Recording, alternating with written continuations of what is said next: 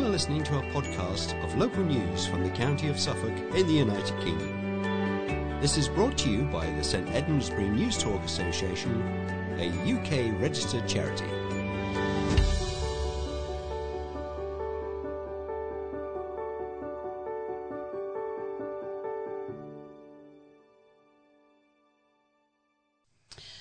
Hello and welcome to the 1949th edition of St Edmundsbury News Talk for the 5th of October 2023.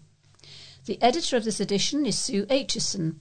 The producer is Pat Needham, and your readers are Carol and David Gooderham.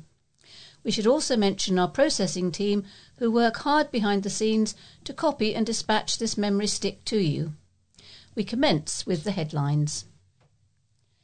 £20 million leisure centre will deliver a healthy 75 jobs. It's like they're taking money out of my own purse.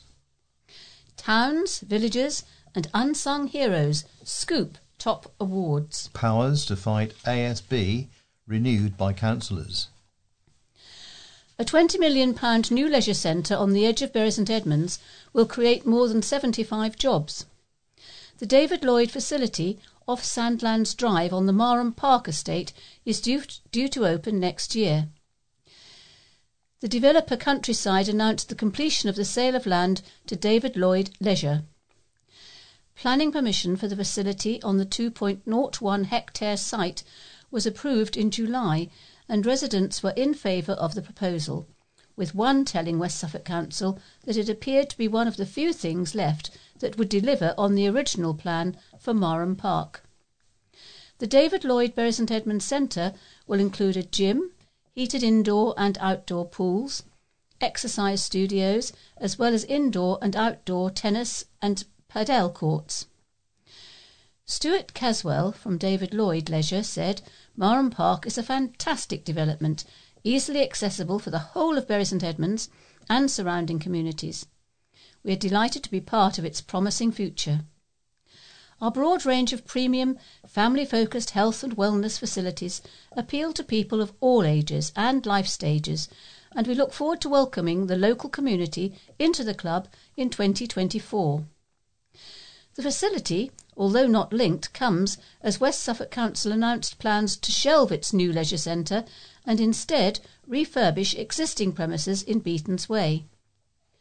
Work on the David Lloyd facility will start later this year.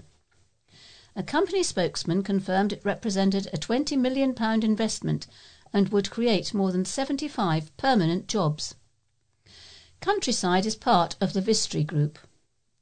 Martin Leach, Managing Director at Vistry Major Projects, said, We are very excited to be welcoming David Lloyd Clubs to Marham Park.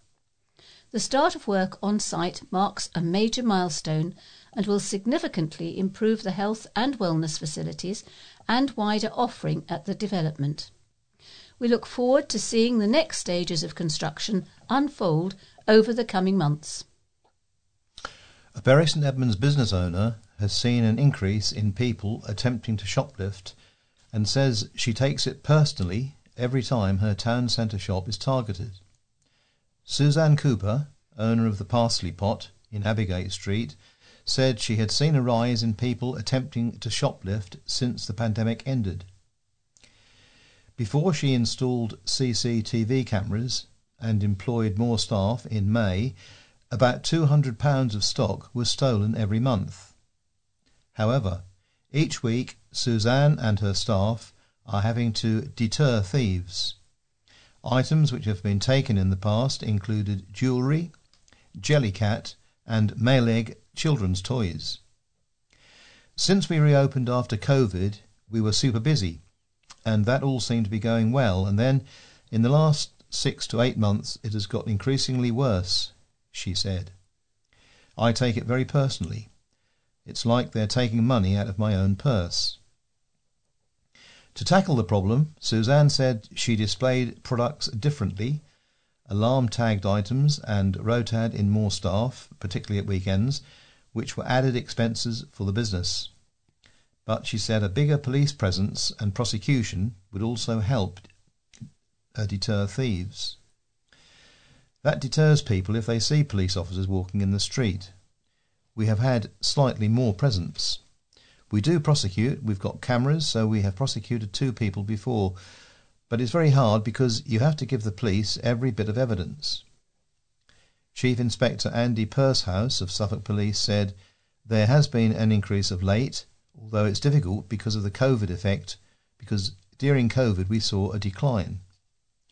It is on the increase, but we're still not seeing those levels from pre COVID. Mr. Purshouse said shoplifting was an under-reported crime, but that the police were taking a proactive approach in tackling the issue. If shops do let us know when it's happening, then we can target those patrols in the right places. We will record every crime that is reported to us and we will investigate it.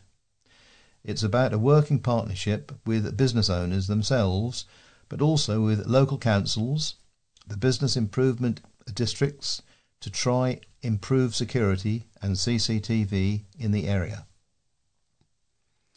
Individuals, groups, and charities were honoured at an award ceremony which celebrates community efforts in Suffolk. After 162 nominations were put forward for this year's Suffolk Community Awards, 15 winners were crowned for accolades including Event Organiser of the Year, Town and Village of the Year, Youth Club of the Year, and the Outstanding Contribution to Volunteering Award.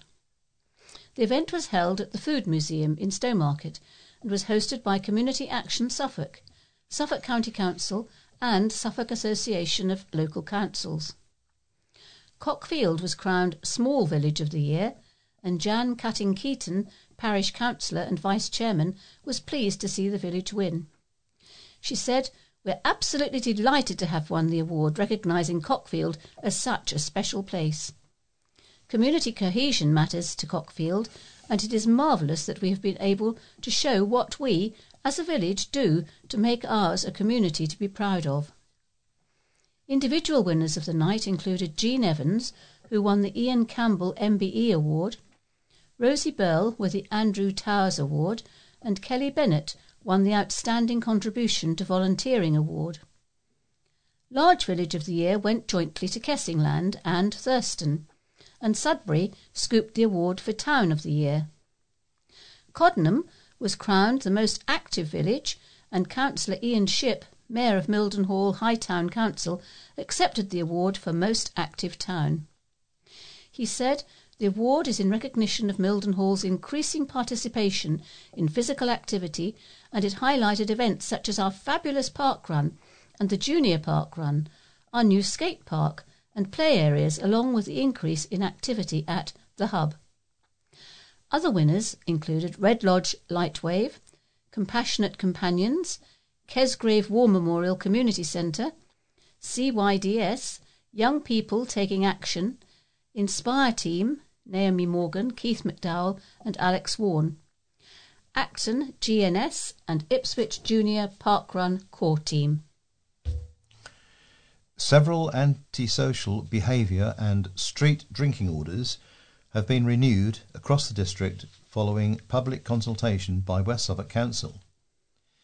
Public space protection orders give local councils and police forces greater powers to tackle antisocial behaviour. They allow officers to act in a range of situations. These include confiscating alcohol from those who are threatening, stopping antisocial use of vehicles, and prohibiting dog walkers from taking their pets into certain locations. Councillor Donna Higgins, who's Cabinet Member for Families and, Com- and Communities, believes these orders are important to help people feel safe around the town. She said, The problem is the way alcohol is used, and public space protection orders are designed to make sure it is used responsibly and with respect to those around you. Antisocial behaviour can have a damaging impact on people's lives. It can leave people feeling scared and vulnerable. That's why we work with partners such as the police to address these issues. Some of the locations where public space protection orders are in place include Bury St Edmunds, Newmarket, Brandon, and Haverhill town centres. The decision to renew them was reached alongside deliberation on the Council's cumulative impact assessment policies. These have been in place since 2008 in Newmarket and 2014 in Bury St Edmunds to limit business expansion where there is a high density of licensed premises, including pubs, clubs, restaurants, off licenses, and hotels. Two organisations took to the streets over the weekend to protest the possible return of nuclear weapons to RAF Lakenheath. Six members from the Campaign for Nuclear Disarmament attempted a citizens' weapons inspection at RAF Lakenheath and Bury St Edmunds Quakers held a silent witness on Saturday. It follows speculation that the base could host the first US nuclear weapons in 15 years. The purpose of the CND's day of action was for members to conduct a search of the base to see whether nuclear weapons are being housed there. Communications officer Padraig McCarrick said, Nationwide, we had a Lakenheath day of action, so our local CND groups were in their communities having stalls, events, and protest rallies to raise awareness. We're arguing that it's not just an issue for the people of Suffolk or East Anglia. This is a British is- issue. Later on in the day, 25 members from Bury St Edmunds Quakers gathered on Angel Hill to hold a silent witness. They gathered for 30 minutes from 2:30 p.m. Police were called after several members of the public disrupted a full council meeting. The disruption at West Suffolk Council's meeting in Bury St Edmunds happened when some individuals failed to comply with the guidance given by the council chairman, Councillor Roger Dicker, during the public participation part of the agenda. One of the individuals addressed the council over a myriad of, topics, including climate scepticism, COVID 19 vaccines, the cost of living crisis, and the school's system's approach to sex education. The man said it was like banging my head against a brick wall. The disruption started when, after exceeding the five minutes he had been allocated, he and, an, uh, and another member of the public began to talk over Councillor Dicker and walked into the middle of the chamber, yelling out their concerns once the microphones were turned off. A suspension of the meeting was issued, and all councillors were asked to leave the chamber while the police were called. The group, which included several other members of the public, left peacefully over 30 minutes later. The first steps have been made to prepare the site of Bury St Edmunds' new hospital. West Suffolk NHS Foundation Trust is moving about one hectare of fungi from Hardwick Manor, which will be home to the new multi million pound hospital. The work is part of the Trust's ecology compensation, and the fungi is being transferred to a site with identical soil DNA to conserve it. Plans for a new, larger West Suffolk hospital were given the go ahead in November.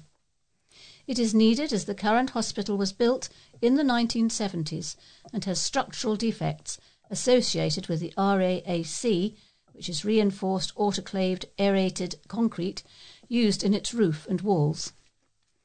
It's expected the current building would not last far beyond 2030, and government funding was gained to replace it under the new hospitals programme, with a commitment to have it built by 2030. The Trust said that it is working to finalise the details of its outlined business case and is working with West Suffolk Council as the planning authority to secure full planning permission by the end of 2024. At the annual members' meeting of the West Suffolk NHS Foundation Trust, Dr. Ewen Cameron, Chief Executive of the Trust, said an enormous amount of work had gone into ensuring the hospital was safe. Showing the audience photos of the RAAC at the building in Hardwick, Hardwick Lane, Dr. Cameron said a significant programme to maintain safety had been undertaken by the Trust. I would like to reassure you the building is safe, he said. Other issues raised at the meeting related to pressures the Trust is facing in relation to waiting lists and an increase in the number of patients accessing accident and emergency services. Jude Chin, Trust Chair, said that attendances to accident and emergency were significantly higher than before the pandemic, but the need for other services had returned to normal levels. The audience asked questions about hospital transport delays and how disabled adults are cared for by the Trust. The meeting featured talk from Dr. Ankit Mathur, consultant paediatrician, who explained how community services work together to meet the long term needs of disabled children in Suffolk. The fate of the multi million pound leisure centre project in Bury St Edmunds has been decided once and for all. The decision to cancel the Western Way project was reached during West Suffolk Full Council meeting after a lengthy debate, which included concerns from all parties. Councillor Cliff Waterman, the leader of the council, said the decision to scrap the development of a new state of the art leisure centre was the least risky option. He added, the project involved take, involved taking a loan over 40 years and a lot of assumptions which may or may not come to fruition. What we're doing is securing leisure services for West Suffolk for the foreseeable future. This is good news. Perhaps the eye has been taken off the ball in terms of maintenance, but we can bring it back into very good condition. The initial plans for a new leisure centre predicted an, an initial cost of £39.7 million, which would, over 40 years, reach a total of 58.2 million. This is in comparison to the 62.8 million in total costs accrued over the same time for minimum refurbishment. Councillor Waterman and those who supported him felt the risk of borrowing during the current financial climate, was too great to continue. To save costs during economic uncertainty, the Council agreed to carry out essential maintenance to the existing centre. This will be within the existing uh, budget of £724,000 a year, as well as looking for grants and additional funds, and will extend the existing leisure centre's life by 10 years before further consideration must be paid. The detailed breakdown of the essential maintenance works and their costs, however, is still being formulated by officers. Councillor Susan Glossop of Risby Ward said, To patch and repair the current leisure centre and to somehow fund a new build in 10 years' time will all cost the council. The greatest cost is to our residents and the future generation. This decision will come back to haunt West Suffolk Council for years to come. Although several council- councillors who supported the scrapping of the project referred to the decision as being made with a very heavy heart, they remained resolute. A recent spate of vandalism has seen a Stowmarket town councillor speak out over graffiti which she says could snowball if left unresolved. The wave of graffiti appeared in the town between Friday, August the 11th, and Saturday, August the 12th, and much of it was in bright red spray paint. The Town Council and Mid Suffolk District Council combined forces to clean the tagged road signs, bus shelters, and traffic bollards. However, Town Councillor Heather Salmon believes more is to be done to prevent the issues from spreading. She said it's such a sad, sad thing to see happen in your town. It's just a disgrace, and it's one of those things that can snowball if we don't nip it in the bud. We want to keep the town looking nice for all the lovely people who live here. I really don't understand what they get out of doing the vandalism. We're taking a stance on this as we really want to stamp out this kind of behaviour. Following the string of graffiti, Suffolk Police identified two teenage girls involved in the crimes. One of the girls will face a diversion training program, which PC Stefan Henriksen said would show the young person that there were consequences for her actions. He said the idea is to work with the young person to divert them away from any future criminality. They will be talking about the consequences of actions and just trying to get the young person to not do it again. Stowmarket Police are continuing to investigate and have asked anyone with information to get in touch. The issues were also discussed at the full town council meeting on Wednesday, when Town Clerk David Blackburn explained the reasons why the council could not remove the graffiti without permissions in place. He said, The fact is, it is in such high profile places is regrettable, and the difficulties we face now is that some of the graffiti is not on our land. As a town council, we will do what we can, and we have removed it from our own sites but without obtaining waivers from property owners, we, would, we could be seeing some of this graffiti staying for potential years. The town clerk went on to discuss the Good Neighbour scheme, which was set up in 2015 to help residents remove overhanging hedges, mend fences, and clean and clean off graffiti. The scheme sets out to promote civic pride and serve the greater good by taking action to resolve community issues. A young woman has raised concerns over high school children vaping after witnessing this in her hometown.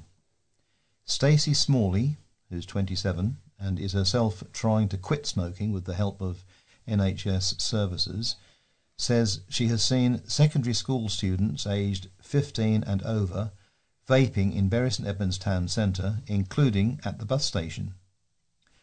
She says this is an issue that must be addressed speaking out of concern for young people's health, and has added her voice to calls for single use vapes to be banned, a move the government is reportedly planning to make.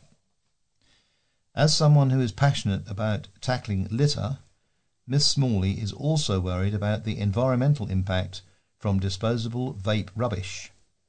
She said, I'm concerned about young students' health from using single use vapes and littering their vapes when they're finished. She added, I think head teachers should go through students' bags to see if there's any vapes in there, as so many young school children are vaping. The government is reportedly planning to legislate against single use vapes because of concerns over children's health, after calls from councils, leading paediatricians, and public waste c- campaigners. In the UK, vapes or e cigarettes can only be legally sold to those over 18. But the government has concluded the products are overwhelmingly aimed at children who can then become addicted. Councillor Andrew Reid, who's the Cabinet Member for Public Health and Public Protection at Suffolk County Council, said the Chief Medical Officer's uh, guidance on vaping is clear. If you smoke, vaping is much safer. If you don't smoke, don't vape. Marketing vapes to children is utterly unacceptable. Suffolk's Tobacco Control Alliance works in partnership to prevent people from starting to smoke or vape, support people to quit, and to protect people from illicit tobacco vapes and underage sales. More than 5 million disposable vapes are thrown away every week in the UK. The charity, Groundwork East, is visiting university campuses in a bid to raise awareness of the environmental damage caused by these devices. Work has started on a £12.8 million affordable care village development that will see 54 homes built in a West Suffolk village. Housing 21's extra care development on land off Heath Road in Thurston will provide one and two bedroom apartments and two bedroom bungalows for older people with on site care for residents if and when they need it. Residents will have the choice to rent or buy their property through shared ownership, and there will be a range of co- communal facilities, including gardens, a health suite, and an activity room. There will also be a cafe and hair salon open for wider community use at the site. The development, in partnership with landowner Thurston Relief in Need charity and with grant funding from Homes England, aims to address the shortage of specialist housing for older people identified in the Thurston Neighbourhood Development Plan. Peter Smith, construction project manager at Housing 21, said, We are excited to work with RG Carter to deliver this new extra care court in Suffolk, and I'm confident it will be a flagship development of this type, showcasing the very best that extra care living has to offer. James Wilson, Director and General Manager at RG Carter, said, We look forward to developing a safe, comfortable, and enjoyable community for its future residents. Keith Towers, Chair and Trustee at Thurston in Need Charity, said, this project will provide much needed specialist accommodation for older members of our community and beyond.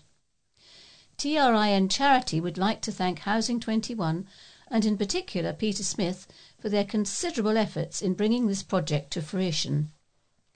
Christopher Dashper, Chair of Thurston Parish Council, said, The project brings significant added value to the local community and we congratulate the efforts of all involved to bring this project to fruition. The scheme is forecast to open in the spring 2025. A community leader has voiced his hope that a landmark West Suffolk building is restored from its derelict state after it was revealed that it will go under the hammer this year. Haverhill Corn Exchange will be auctioned off by Auction House East Anglia in November with a guide price of 150 to 200,000 pounds. The Grade 2 listed freehold property, which was last used as a community hall and was granted permission to become a restaurant or bar in 2007, is described as an excellent redevelopment opportunity. Joe Mason, who represents Haverhill Cangle on Suffolk County Council, said the Corn Exchange is an important part of Haverhill's heritage. It is appalling that the, pre- that the previous owners have allowed the building to remain unused, have little or no meaningful work done, and leave it in a derelict state for so long. It is high time we have someone take on this building who can restore it to its former glory. The iconic building is around 2,300 square feet with a 700 square foot uh, basement and boasts a ceiling height of 30 feet. In 2017, then, St Edmundsbury Borough Council stepped in to prevent the Corn Exchange from falling into further disrepair with an urgent works notice served to the owners. Mr Mason added, The people of Haverhill are immensely fond of this building, and I have had many inquiries over the years to see what could be done. I am pleased that it has come up for auction. Whoever takes this on must now treat it with the care and respect it deserves so that we can all enjoy it for many years to come. And now we have some letters. And the first is from Dr. Edmund Fordham. He's the Reform UK's constituency spokesman for West Suffolk. It's headed Delay Won't Make Scheme Any Safer. So the Sunnica decision has been deferred to December. Delaying it won't make it better. Nick Timothy, Matt Hancock MP, and Lucy Frazer, MP for East Cambs, all know that Sunnica is a bad idea. Their problem is the Tory party supports projects like Sunnica through its ruinous net zero policies. The Prime Minister has even promised to fast track such projects. As energy supply, Sunnica makes no sense. There isn't enough solar energy to be had, and it doesn't work when needed, like at night or in the winter. The annual average power from Sunnica will be a derisory 67 megawatts. At Sutton in the Isle, in Lucy Frazer's constituency, the Elean power station delivers 38 megawatts. Occupying about four football pitches, most people don't know it's there. Burning agricultural straw waste, it is even carbon neutral, which Sunnica isn't. Another Elean could generate more than Sunnica without batteries on a tiny fraction of the square miles of green fields otherwise trashed. If you must have solar electricity, there's enough south facing commercial rooftop across the country for 230 Sunnicas without harming one blade of grass. The real reasons for Sunnica are the giant batteries, among the largest in the world, with about 15,000 tons of chemical. Batteries don't generate any energy, they only store it. With too much unreliable wind and solar on the grid already, battery operators can buy low, sell high, and pocket the difference. But there's a colossal safety issue. Any time you have huge amounts of energy in a small place, it will do immense damage. If it breaks loose and goes on the rampage, the chemicals are capable not only of fire and explosion, but of generating a witch's brew of toxic gases, smoke, and poisoned water. Putting so much so close to homes, schools, and protected wetlands without regularity overnight is beyond irresponsible. No wonder they refused to tell us how big they'd be for so long. As an independent in South East Cambs in 2019, I was the sole parliamentary candidate in either of the Sunnica constituencies to have taken a clear stand against it. To me, with 40 years in the energy sector, it was an obvious disaster. If Ms. Claire Coutinho, only weeks in the job, red pencils Sunnica, it won't be because of the local opposition, the environmental destruction, and certainly not because Mr. Timothy says it's a bad idea. It will be because she's scared of being humiliated in the courts. And the local campaign has been writing and writing to file the evidence. I've submitted 71,000 words on the safety of the giant batteries. They won't get any safer by Christmas. And this letter is from Audrey Naylor of Ipswich, and it's headed, excuse me, Election Opportunities. I read Paul Geater's article, Could General Election Be Next May, with interest. I could not find a comment on the Liberal Democrat Party in Suffolk Coastal, the tactical and now viable alternative to the Conservatives in that constituency. People are fuming about Therese Coffey's complacency on sewage mismanagement. Glancing at her rec- her voting record, it appears she flip flops, for example, on same sex couples' right to marry, on an elected House of Lords, and on remaining in the EU.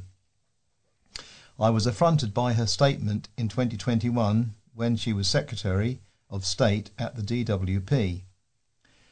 We will not be reviewing anything to do with the state pension age in response to the WASPI campaign. And for those of you who maybe like me didn't know what WASPI was, it it's Women Against State Pension Inequality. However, the Ombudsman has been investigate, investigating maladministration for five years. Complaints cases are still open. A WASPI woman uh, is every 13 minutes.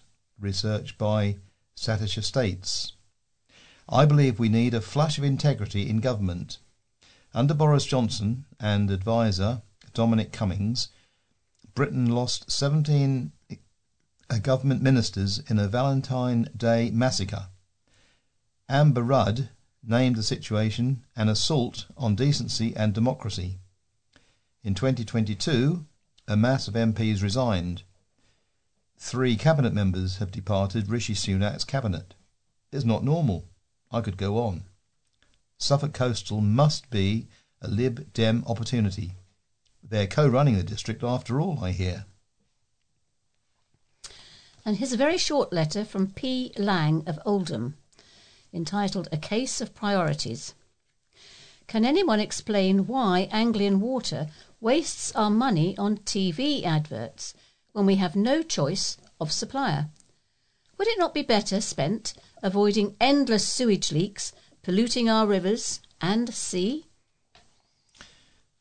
And uh, the next letter is from Phil Thompson, who's the CEO of Balance Power, who, which is a renewable energy developer. The heading is PM's Climate Policies U Turn. Rishi Sunak's U turn on climate policies is allegedly to support hard pressed families. But I ask the Prime Minister, what benefit do these policy changes bring to hard pressed families now or in the near future? Over the last 18 months, renewable energy has kept costs to consumers significantly lower than if we were still fully dependent on fossil fuels. The government should be subsidising re- uh, renewables, not earning money from them. The electricity generator levy is forecast to raise around 14.2 billion pounds between 2022 and 2028. The reality is the cost of generating renewable energy is coming down. Electric cars are getting cheaper and charging infrastructure is improving. There is no short term benefit to, to cutting climate policy. Sunak is condemning the children of the UK to breathing dirty air for longer and tying us to volatile fossil fuels even further into the future. And Andrew Sterling from Chelmondiston has written Paul Geater, in his article on September the 21st, sees but one advantageous side of possessing or housing nuclear weapons, which rather goes to show, it appears to me, that the narrower one's views, the more logical and reassuring it seems. Which is why we are in such terrifying danger from their very existence. This is what I found online the, at the BBC. All told, there have been at least 22 alarmingly narrow misses since nuclear weapons were discovered. So far, we've been pushed to the brink of nuclear war by such innocuous events as a group of flying swans, the moon, minor computer problems, and unusual space weather. In 1958, a plane accidentally dropped a nuclear bomb in a family's back garden. Miraculously, no one was killed. Mishaps have occurred as recently as 2010 when the United States Air Force temporarily lost the ability to communicate with 50 nuclear missiles, meaning there would have been no way to, detect and stop an automatic launch. Perhaps Mr. Geater might like to think again. And uh, this letter is from Barry Peters, who is the uh, editor of the Bury Free Press. And the heading is How Our Working Week Continues to Evolve.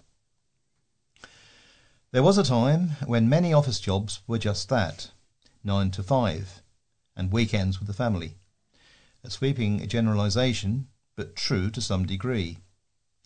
Wind forward to our post COVID world, and things are very different, driven by technology and desire. The advent of email brought with it many advantages, but it's a double edged sword. How many mums and dads are distracted more than once by a ping on a phone or laptop, I wonder. And the place we work has changed too. We've had a couple of stories in recent weeks of staff working for decades in one place, loyal to one employer. Another today spending five decades with his firm. I can't see that happening in years to come with house prices, the need to earn high salaries to meet ever spiraling mortgage or rent payments, and the desire to have the shiny new thing seen on social media all high on people's agendas. It's a far cry from the 20th century, and employers are the ones to miss out. The experience and knowledge which staff bring to the workplace when they've been there for a number of years isn't easily replaced. And not all the hashtags or Instagram posts in the world can replace it. This next letter is from John Bailey. He lives further afield in South Yorkshire, and he says Brexit can't be made to work. The UK has and is progressively losing many of our younger generation due to Brexit. Figures suggest over 500,000 UK subjects have since applied for Irish citizenship in order to regain the benefits and freedoms of the European Union. Many, many others have sought to regain their European citizenship by applying to other European nations for same. These people are, or were, invariably educated, talented, and productive members of our younger UK society. Such loss is just one of the reasons for the sad decline of the UK since Brexit, and probably will prove to be one of, one of, if not the, saddest of them all. And this letter is from Mrs. G. Wall from Ipswich, and the heading is Taking Pride in Our Country. The English people should be ashamed.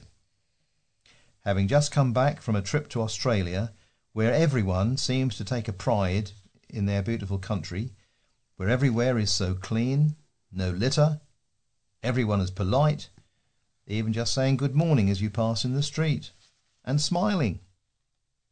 To land in England, to litter everywhere, grumpy people, made me feel ashamed of my own country. And before someone says the weather is better, it wasn't. It was cold and wet, so don't make that an excuse. We have a very beautiful country with so much history and a lot to be proud of. Please, if everyone did their part, made an effort to keep our streets and towns tidy, and smile. Please. I love the UK, but not what it is becoming. A regular letter writer, Graham Day from Stowmarket, says memorable concert was held at the Apex. On what eventually turned out to be a very stormy night, we travelled into Bury St Edmunds for a concert by the Illegal Eagles, a tribute band to 1970s band The Eagles, at the Apex. I can recall concerts at the former Corn Exchange, but now the Apex is a superb and well managed arts facility. It was Nick Mason, the drummer with Cambridge's finest band, Pink Floyd, who once said of tribute band the Australian Pink Floyd, saying they were probably better than we were. Nowadays, tribute bands recreate well loved songs from previous years with real attention to detail. The illegal Eagles were so professional in their approach, skill, and mannerisms it was easy to imagine that founding members Don Henley and Glenn Frey were still on stage. Having been performing the Eagles songs for around 25 years, the Illegal Eagles were excellent. All the hits, including Boys of Summer, Lyin' Eyes, and Take It Easy, reverberated from the rafters. What was the encore? It could only be Hotel California. This was a small step in their career, but a giant step in the world of tribute acts. All too soon the concert was over, and we emerged into the darkness and into the eye of the storm, a really memorable night. And the next letter is from Sheila Jeffrey, who is chairperson of the local fundraising group for Marie Curie. And her letter is headed I'm proud of this fundraising team. As chair- chairperson of the Bury St Edmunds Marie Curie fundraising group, I'm very proud of my wonderful team of seven of seven having won Best Community Group category of the Bury Free Press Community Awards, which was sponsored by Cathedral Dental. Fantastic. What a team. I am proud of each and every one of you. Since 2012, we have raised £121,808, funding 672 nights of nursing care and support when our patients and families, stroke carers, need it most with one to one nursing care. However, this was also made possible by our team of dedicated collectors in and around Bury St Edmunds and as far as Newmarket and District. Plus, I thank the very generous public for all they give year after year. Thank you, everyone. A letter from P. Lang from Oldham pea brained pylon proposal. With reference to the excellent piece by Chris Hill, State of Nature 2023, in September the 28th edition, our policymakers and National Grid stroke Ofgem in particular need to pay attention to this. Their thoughtless, pea brained proposed pylons project could well be the last nail in the coffin of the East Anglian environment and agriculture. How do we get them to listen? Not only will wildlife stroke food security be brought under threat by 112 miles of pylons, but, as has been shown by recent events worldwide, we meddle with nature at our peril. The natural world in Britain is one of the most depleted in the world, and it has to stop. We need to preserve the environment for our own good. National Grid are ignoring the cheaper, quicker, and better option of a coordinated grid under the North Sea. And the final letter this week is from Janet Douglas of Framlingham. Uh, the letter is entitled Political Failings. With a general election looming, is the Conservative Party uh, destroying themselves? We have suffered a number of poor prime ministers over the last few years. People are suffering enormously, just affording to live. And now plans made are being changed when the country isn't prepared for the world ahead. And now we have two features, and the first is Looking Back with Martin Taylor, a year of mixed news. The census 1921 in Bury St Edmunds confirmed the tragic depletion of the population through the consequences of World War I and the Spanish flu pandemic, as numbers fell from 16,785 recorded in 1911 to 15,937 a decade on.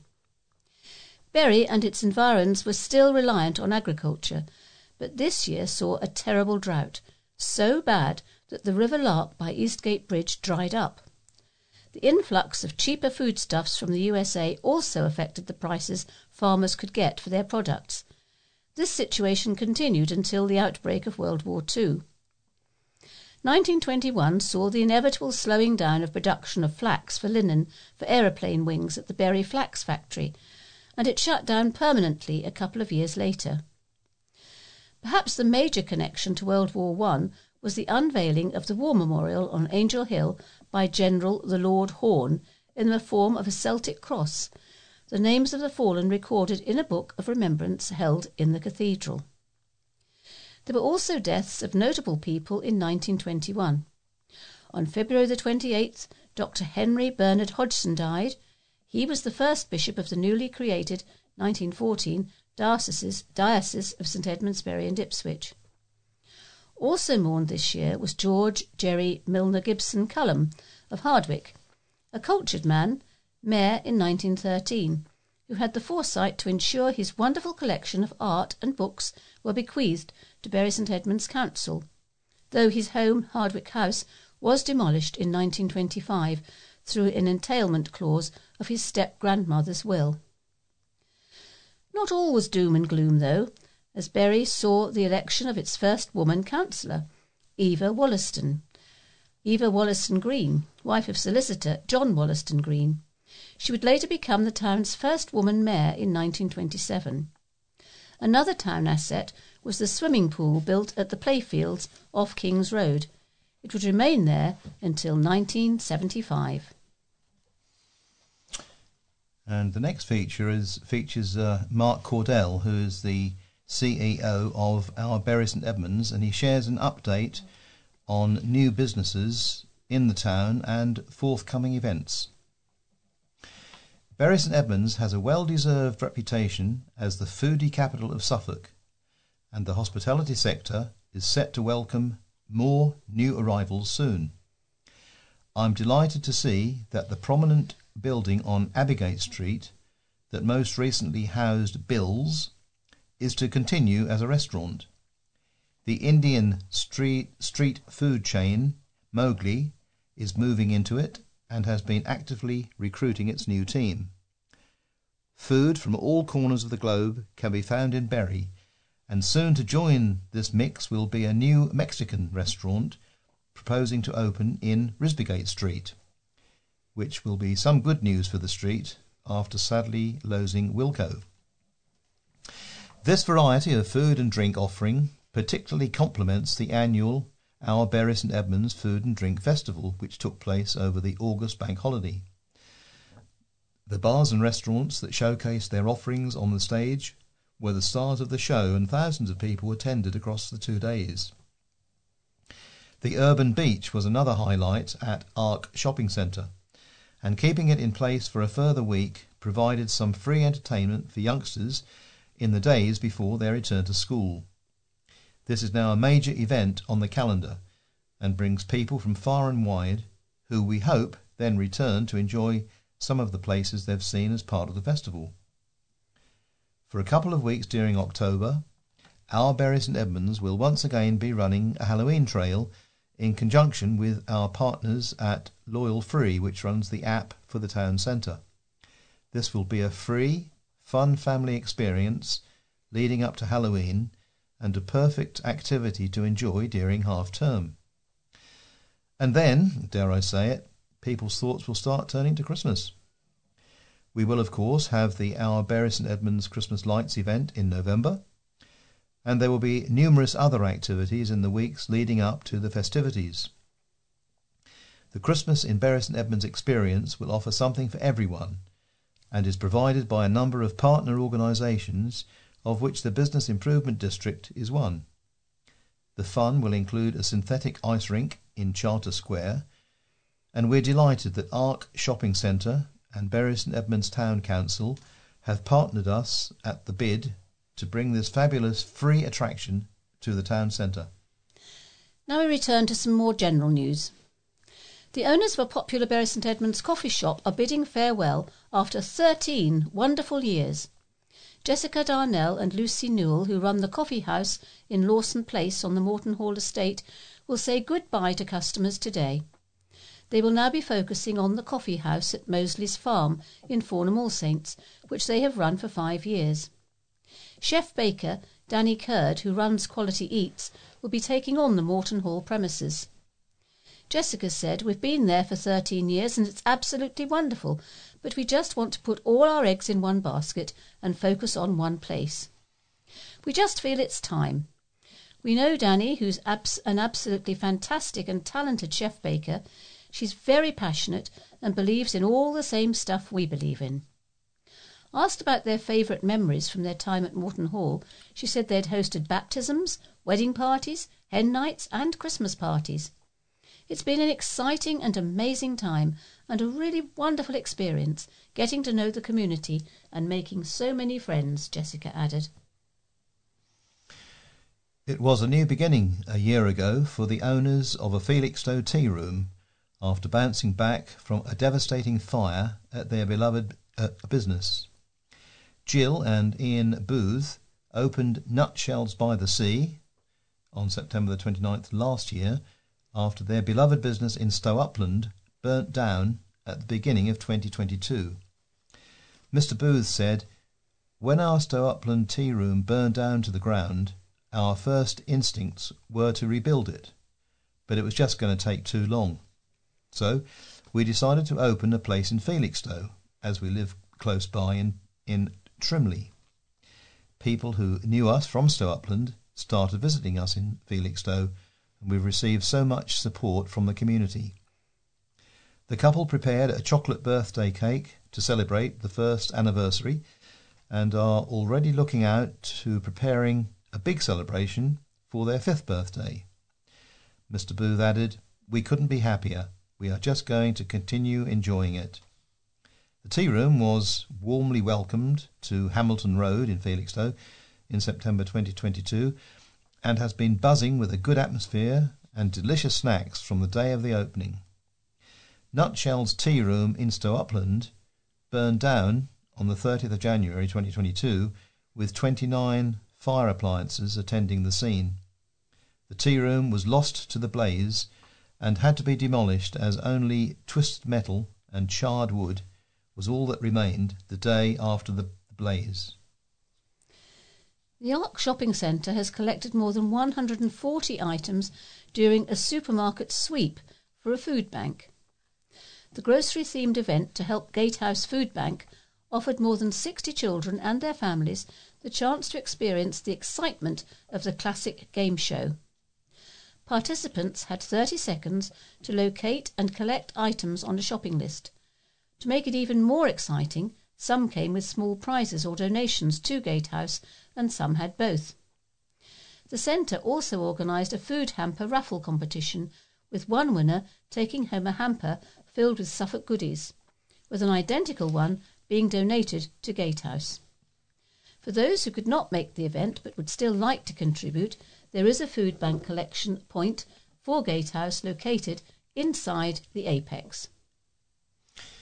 A vintage ploughing match was held near Bury last weekend in memory of a farmer. The H&D's ploughing weekend in Barton Bottom took place over Saturday and Sunday. It kicked off with an exhibition of various heritage and retro tractors And then drivers then took part in a traditional ploughing competition featuring a number of categories. The match is held annually, but this year's edition celebrated the life of one of its founders, Henry Castle, who died in July. In all, 38 tractors took part, with around 150 members of the public attending on uh, both days. Proceeds from the event are being donated to St Nicholas Hospice Care with £220 raised. Organiser Don Sapsford said, been a bit of a learning curve organising it because Henry always handled the paperwork before. In the end, the public response was very positive, and the Castle family have been so supportive. There was a high standard of workmanship from the competitors, and the winners were awarded with a cup and a shield. Children learned how nature can inspire music during an amazing visit from a string quartet. Pupils at Rattlesden Church of England Primary School near Stowmarket enjoyed performance by a string quartet from Suffolk Philharmonic Orchestra. Suffolk Wildlife Trust also went along and spoke to the children about the skylark and Suffolk's natural habitats. Head teacher Helen Ballum said this helped the children link music with nature, recognizing how nature can inspire some compositions. The children were totally captivated and thoroughly enjoyed the experience, which for many was the first time they had experienced live classical music, especially of such a high standard. Comments from pupils included, I really enjoyed it. It was really amazing how they played so beautifully. St Edmundsbury Cathedral has announced a top UK diplomat as this year's Edmund Lecturer. Dame Barbara Woodward, the British Permanent Representative to the United Nations, will deliver the address on October the 20th. Her talk will focus on the parallels between the Magna Carta and the UN Charter. Plans have been drawn up for seven homes on the former site of a school. Suffolk County Council has submitted an outline planning application for the former Stanton Community Primary School and Nursery in Berry Lane, Stanton. Proposal is to build seven detached and semi detached homes and to form new vehicular access to Berry Lane, along with associated parking. Ahead of a new production of Sweeney Todd at the Theatre Royal, the cast visited West Suffolk College to learn from real barbers. The show, which opens in November, includes a shaving scene, and stars Mark Kerr and Steve Murray were keen to brush up on their skills with a blade. Hairdressing tutor Oliver Norman and student Vincent Lockwood were at hand to instruct the pair. Visitors from a German special school recently came to Bury and were given a tour by local guides. A group of 40 students and carers from Witchen House School in Altdorf were shown the sights by Bury tour guides John Saunders and Peter Levantis. Witchen House is a boarding school for physically disabled people. The group were accompanied by interpreters, and the tour was described as a success by the guides. The most expensive villages to buy a house in Suffolk have been revealed, with Thorpeness on the coast topping the list.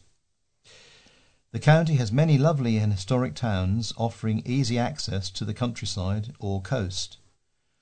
But estate agent Savills has complied uh, data from the land registry to reveal the 10 most expensive villages and parishes to buy a home in Suffolk.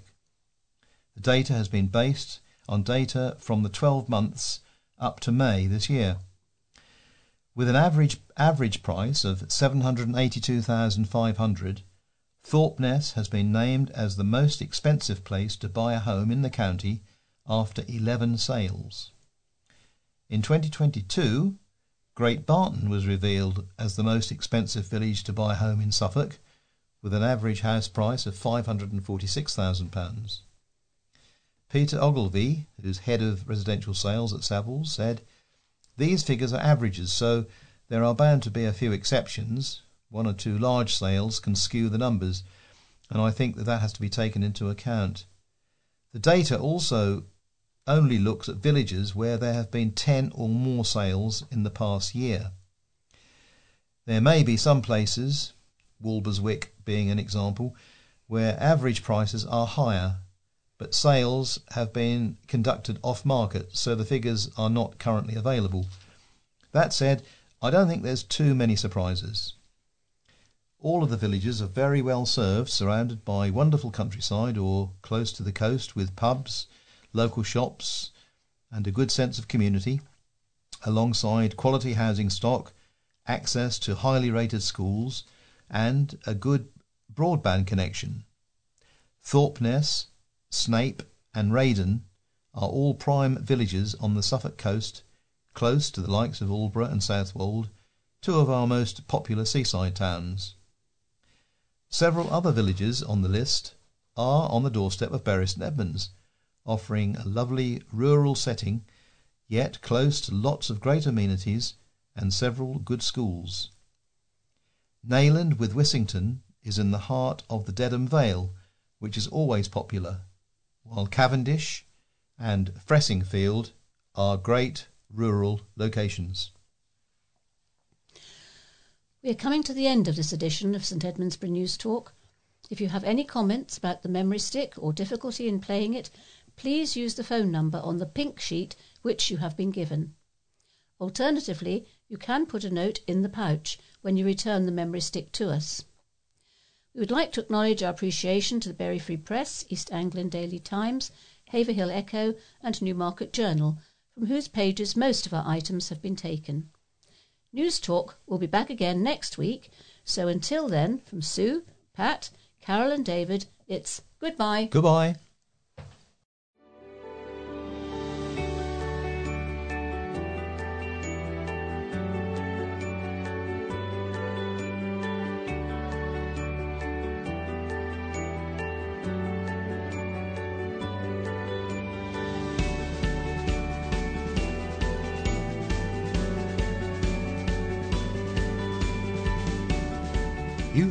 Listening to a podcast brought to you by the St Edmundsbury News Talk Association.